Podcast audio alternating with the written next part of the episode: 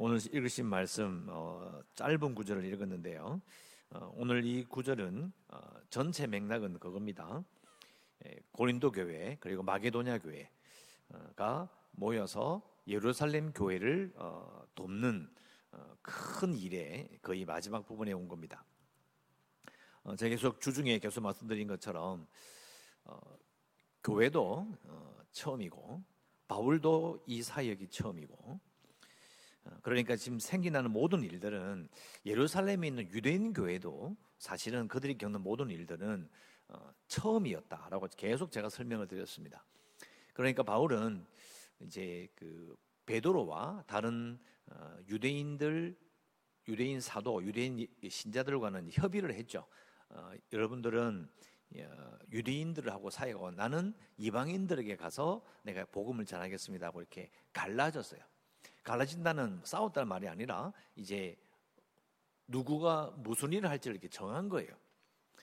그래서 이제 바울이 가서 전도를 하고 특히 고린도에서 놀라운 그런 기적들을 많이 체험했습니다. 시간이 지나 보니까 예수님으로 하나 된 건 많은데 사실은 유대인 교회와 이방인 교회는 하나라고 말하기는 상당히 어려웠던 겁니다. 왜냐하면 이방인과 유대인들 차이가 정말 컸거든요. 그래서 예루살렘 교회가 극심한 가뭄으로 인해서 너무나 어려웠을 때에 그때 실제적으로 예수님으로 하나 되었다라는 것을 이방인이든 유대인이든 예수 믿으니까 교회는 하나다라는 것을 보여줄 수 있는 절호의 기회가 바로 이방인 교회가 모금을 해서 헌금을 해서 예루살렘 교회를 구제하는 일이었던 겁니다. 그걸 지금 계속 진행하고 있어서 사실은 이 고린도 후서에서 이 헌금하는 문제는 교회의 역사 가운데 정말 중요한 일이었습니다. 좋은 그런 본을 보이게 된 것이죠.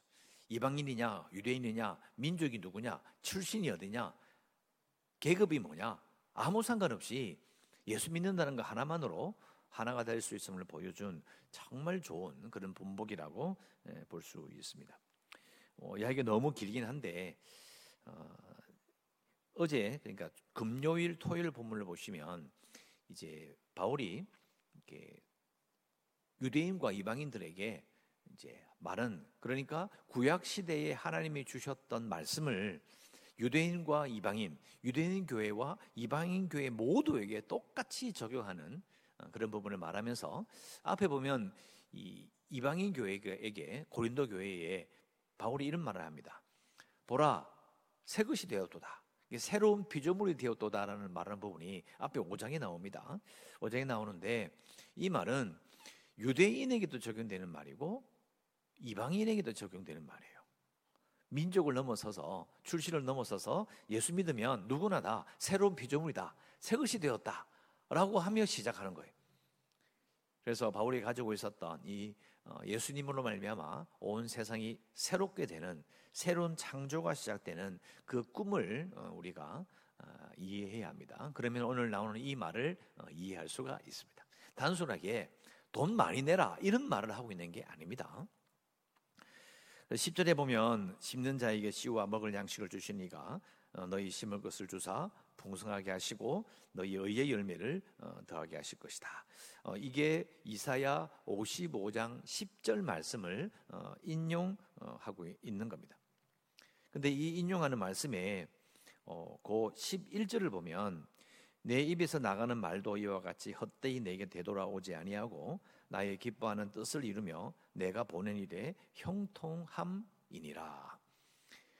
하나님께서 하시는 말씀이 응답이 되는데 이루어지는데 그 이루어지는 것이 어떻게 이렇게 보이느냐면 그게 바로 심고 거두는 일들이 여기 십 절에 나오는 것처럼 심는 자에게 씨와 먹을 양식을 주시는 이가 너에게 심을 것을 주사 풍성하게 하시고 너의 의의 열매를 더하게 하시리니 하나님의 말씀이 이루어지는 것이 본보기가 어떻게 되느냐 실제적으로 다가오는 것으로 오는 거예요. 실제적으로 내게 그 이스라엘 백성들에게 하나님의 말씀이 이루어진다 하면 그냥 공허하게 말로만 어, 하나님의 일이 이루어지는구나 이래 보는 게 아니라 자기들이 입에 먹을 것으로 돌아오는 거예요. 농사를 지었는데 농사가 너무 잘 되는, 정말 자기의 몸으로 느껴지는 그런 기쁨과 풍성함으로 돌아온다는 거예요. 자, 이게 뭐냐? 그게 바로 고린도 교회와 마게도냐 교회가 예루살렘 교회를 도우면 예루살렘 교회도 이사야 오십오 장 십 절에 나오는 그 역사가 이루어지는 것이고, 그 다음에 하나님께서 복으로 갚아주시는 역사가 너희들에게도 일어날 것이라는 걸 말하고 있는 거예요. 이사야에게 말씀하셨던 그 말씀이 그대로 이루어진다. 그리고 이 오십오 장을 인용했는데요, 오십삼 장, 오십사 장, 오십오 장까지 세 장 전체를 다 읽으면 그 전체의 내용이 새로운 창조를 말하고 있습니다. 오십삼 장에는 그리스도의 고난을 말하는데, 고난 이후에 새롭게 될, 고난을 받고 부활하셔서 이루시게 될 창조의 새로운 창조를 말해요. 그러니까 지금 바울이 가지고 있는 예수님을 통해서 일어날 일들에 대한 큰 그림을 말하고 있는 거죠. 우리는 유대인들도 아니고 구약을 속속들이 아는 사람들이 아니라 그냥 읽고 뭐 하나님께서 우리에게 양식을 주시지 이라고 지나가지만, 그러나 구약이 나오는, 구약을 인용했던 걸 하나하나 짚어보면 하나님께서 구약 학자이었고 탁월한 자이었던 바울에게 만나 주셔가지고 그에게 이 모든 하나님의 일을 이해하게 하신다라고 보는 게 맞는 거예요. 정말 바울은 예수님을 만난 이후로 하나님의 놀라운 일들을 깨우친 자로서 지금 고린도 교회와 그리고 마게도냐 교회, 그리고 유대인 교회, 예루살렘 교회까지 전부 다 하나의 교회로 만들어가는 그 일에 하나님께 쓰임받고 있는 자다라는 것을 우리는 알고 있어야 합니다. 그리고 십일 절에 너희가 모든 일에 넉넉하여 너그럽게 연보를 함은 그들이 우리로 말미암아 하나님께 감사하게 하는 것이다. 너희는 누구겠습니까? 고린도 교인, 그리고 마게도냐 교회, 이방인 교회고요. 어, 그들이 우리로 말미암아 하나님께 감사한다. 그들은 예루살렘 유대인 교회를 말하는 겁니다. 그리고 십이 절에 이 봉사의 직무가 성도들이 부족한 것을 보충할 뿐 아니라 사람들이 하나님께 드리는 많은 감사로 말미암아 넘쳤느니라. 예, 봉사의 직무하니까 교회 그 직분, 뭐 집사, 뭐 이런 생각이 쉬우는데 어, 이게 그냥 번, 이게 한, 한자로 번역하는 게 좀 딱딱할 뿐, 정확한 말은 이번에 헌금하는 일, 돈을 모아서 돕는 일들이 성도들의 부족한 것을 보충할 뿐 아니라 많은 사람들에게 감사가 넘치게 하는 일이다. 십삼 절 이 직무로 증거를 삼아, 이 직무가 뭐겠습니까? 이번에 유대인, 어, 유대인교를 돕기 위한 이방교회의 이 모금이, 헌금을 모은 것이 증거로 된다. 무슨 증거냐? 너희가 그리스도의 복음을 진실히 믿고 복종하는 것, 그리고 그들과 모든 사람을 섬기는 너희의 후한, 후한 연보로 말미암아 하나님께 영광을 돌렸다라는 겁니다. 헌금하는 일이 진실로 이 이방인 교회가 복음을 진실히 믿고 복종하고 있다는 것을 보여주고, 그걸 하나님께 영광을 돌리는 일이다라고 두 가지를 말하는 겁니다. 자, 그런데 우리는 조심해야 합니다. 여기 후한 연보로 말미암아 하나님께 영광을 돌린다, 요 말이 어, 아 항상 헌금을 많이 해야 되겠구나, 그 말을 하고 있는 건 아닙니다. 물론 교회 입장에서는 헌금을 많이 하시고 헌금이 잘 들어오면 정말 좋죠. 그러니까 너무 앞서간 것이고요. 여기 나오는 후한 연보로 말미암아 하나님께 영광을 돌렸다, 이 말은 예루살렘 교회를 돕는 그 일에 대한 헌금을 말하는 거예요. 결국은 교회의 일치를 위하여, 하나님의 영광을 위하여 실제적인 일과 헌신을 하라, 이 말이에요. 이 두 가지가 같이 가는 거죠. 제가 앞에 말씀드렸던 것처럼 이사야 오십오 장이 나오는 이 말, 하나님께서 그 역사를 이루시는, 그 뜻이 이루어진다는 것이 어떻게 표가 나느냐, 느껴지느냐, 농사가 잘 되는 거라는 거예요. 입에 들어오는 것이 많이 들어오고 배가 든든하고 기분이 좋아지는 일이 벌어진다는 거죠. 이게 바로 이 말이에요. 정말 하나님께 진실에 복종하고 정말 진실되게 복음을 믿는다면 실제적으로 다른 사람을 돕는, 가난한 자, 예루살렘 교회의 그 극심한 그런 궁핍 속에서 힘들어하는 자들에게 정말 하나님의 은혜가 느껴질 만한 돈을 후원하는 일을 통해서 그게 드러난다 된다는 거예요. 두 가지가 같이 가는 겁니다. 은혜가 있으면 분명히 동시에 사람들에게 느껴지는 그 뭔가가 일어난다는 거죠. 그게 바로 헌신과 실제적으로 느껴지는 일은 같이 간다는 거예요. 이 앞에 바로는 이렇게 말했죠. 그리스도께서 부유한 자로서 우리를 위하여 가난해지심은 우리를 부유하게 하심이라. 그래서 예수님께서 이 땅에 오신 것 자체가 낮아지신 것이 우리를 위하여 하신 일이라면 너희들도 예수님처럼 너희들이 돈을 헌금하는 거, 너희들이 가난해지는 것이다. 그런데 예수님처럼 그 고난은, 그 가난은 남을, 특히 신자들을, 가난한 신자들을 부유하게 하는 것이다. 이렇게 설명을 해요. 이 말뿐인 사랑이 아니라 진짜 그 사랑이 느껴져야 된다는 거예요. 자, 다시 정리하면 이렇습니다. 하나님은 우리에게 느껴지지 않습니다. 만질 수도 없습니다. 볼 수도 없습니다.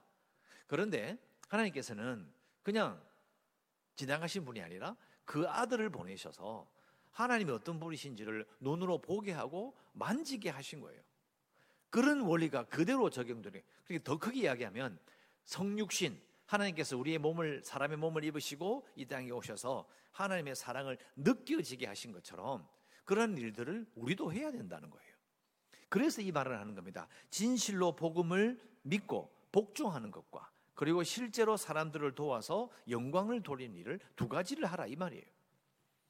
그래서 우리는 어, 돈뿐만 아니라 또 실제적인 도움을 줌으로 말미암아 이 고린도 교회의 본을 따라가야 되고, 또 동시에 예수님께서 부유한 자로서 우리를 위하여 가난해지심이 우리 가운데도 똑같이 일어나야 된다. 일어나야 한다는 말보다는 그 본을 따라가야 되는 겁니다. 그 부분을 우리가 어, 읽어, 읽어낼 수 있어야 되고, 그래서 제가 앞에 말씀드린 것처럼 위대한 교회의 일치, 놀라운 교회가 어떤 일을 하게 되는지를 보여주는 그 장면이 바로 고린도후서 이 헌금을 어, 거두는 부분인 거예요. 말로만 하는 것이 아니라 실제적으로 만져지고 느껴지는 역사를 어, 보게 합니다. 십사 절에 또 그들이 너희를 위하여 간구하며 하나님이 너희에게 주신 지극한 은혜로 말미암아 너희를 어, 사모하느니라. 그러니까 이걸 돈을 전하게 되고 이제 이후에는 이방인 교회와 어, 유대인 교회가 이게 하나로 되는 놀라운 일들이 벌어지게 된다는 것이죠. 어, 다시 정리합니다. 이게 이제 어, 출애굽기부터 시작된 어, 열방이 하나님을 예배하게 되는, 이스라엘이 어, 제사장 나라가 되는 하나님의 일이 사실은 여기서 벌어지고 있는 거예요. 이방인 교회와 유대인 교회가 예수 믿는 것으로 하나가 되어서 일치하는 것, 이게 출발점인 거예요. 그동안 거의 이루어지지 않았어요. 아무리 이스라엘을 성막을 세우고 하나님을 예배하고 이렇게 한다 해도 사실은 구약을 읽어봐도요, 이방인들이 하나님 믿는 그 신앙으로 말미암아 이스라엘과 하나가 되어서 이렇게 역사를 이루고 이 커지고 나간다, 이런 부분들이 잘 드러나지 않습니다. 근데 그 일이 지금 벌어지고 있는 거예요. 그 일이 출발하는 장면을 우리 지금 읽고 있는 겁니다. 십오 절 말할 수 없는 그의 은사로 말미암아 하나님께 감사하노라. 말할 수 없는 그의 은사, 이게 뭐 성령의 은사도 포함되고요, 능력도 포함되고, 지금 고린도 교회와 이 마게도냐 교회에 일어나는 모든 일을 그의 은사로 말미암아 하나님께 감사한다. 어, 제가 저때 말씀드린 적이 있습니다. 성령의 은사는, 능력은 교회를 위해서 주어지는 겁니다. 그 말이 근거가 여기도 있는 거예요. 왜 고린도 교회에다가 그렇게 많은 은사를 보여줬을까? 사실 은사를 그렇게 많이 받았는데도 교회는, 고린도 교회는요, 이 정말 이상한 인들이 많았거든요. 아버지의 아내를 건드리질 않나, 바울을 공격하지 않나, 별의별 이상한 일들이 너무너무, 심지어는 하든 말로도 할 수 없는, 아니 교회가 성령 은사를 받은 교회가 이럴 수 있느냐는 일이 벌어진 곳이 고린도 교회예요. 자, 초점을 고린도 교회가 그 교인이 이럴 수 있어가 아니라 그런 사람들에게 왜 은사를 주셨느냐고 본다면 교회를 하나로 만드시는 거예요. 그 사람들을 예수님으로 하나로 만들어서 하나님께 세우는 것이 성령의 은사인 겁니다. 그래서 지금 그게 일치가 되는 일들이 지금 벌어지고 있는 거예요. 단순하게 아 불쌍하다 돕자, 아니에요. 그때는 그런 일이 없었어요. 그냥 여러분 사회보장제도 그런 거 없어요. 가난하면 가난한 거, 죽으면 죽는 거지. 아이고 불쌍하다, 우리가 힘을 모아 도와주자. 여러분 그런 거 없어요.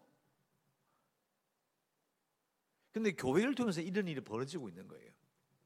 그래서 사람이 아무리 예수를 믿어도 여전히 무지하고 여전히 인간일 수밖에 없고, 참으로 부끄러운 일들 말해 한다 할지라도 성령께서 우리를 하나로 만드시는 교회, 그 교회를 위해서 하나님께서 이렇게 열심히 일하고 계신다는 것을 우리는 잊지 말아야 된다는 겁니다. 그러니까 이제 고린도후서 앞에 일 장부터 한 육 장, 칠 장까지 쭉 읽다 보면요, 아, 뭐 고린도 교인들 뭐 이런 놈들이 다, 이런 생각이 들 정도예요.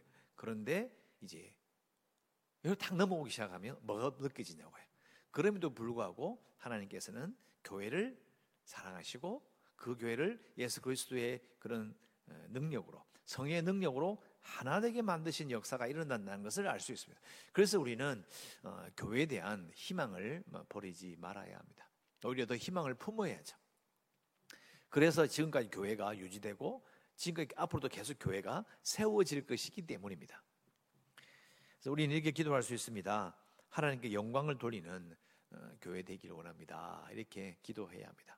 이렇게 기도하시고 계속해서 재개발 소송을 위해서, 코로나 극복을 위해서 계속해서 늘어나서 많이 이제 염려하고 있을 텐데 어, 기도해 주시고, 그리고 어, 어제 오늘 그리고 이렇게 가지고 이제 여름 성경과 마무리가 될 겁니다. 큰 은혜가 있어서 하나님의 사람이 세워지는 귀한 여름 사역 되게 해달라고 기도하시고, 어, 그리고 연약한 성도들 어, 준이와 또 지연이도 어, 그리고 선교지를 위해서도 기도하시고, 오늘도 주일 오중이지만 하나님의 은혜 가운데 기쁨을 누리시기를 주의 이름으로 축원합니다.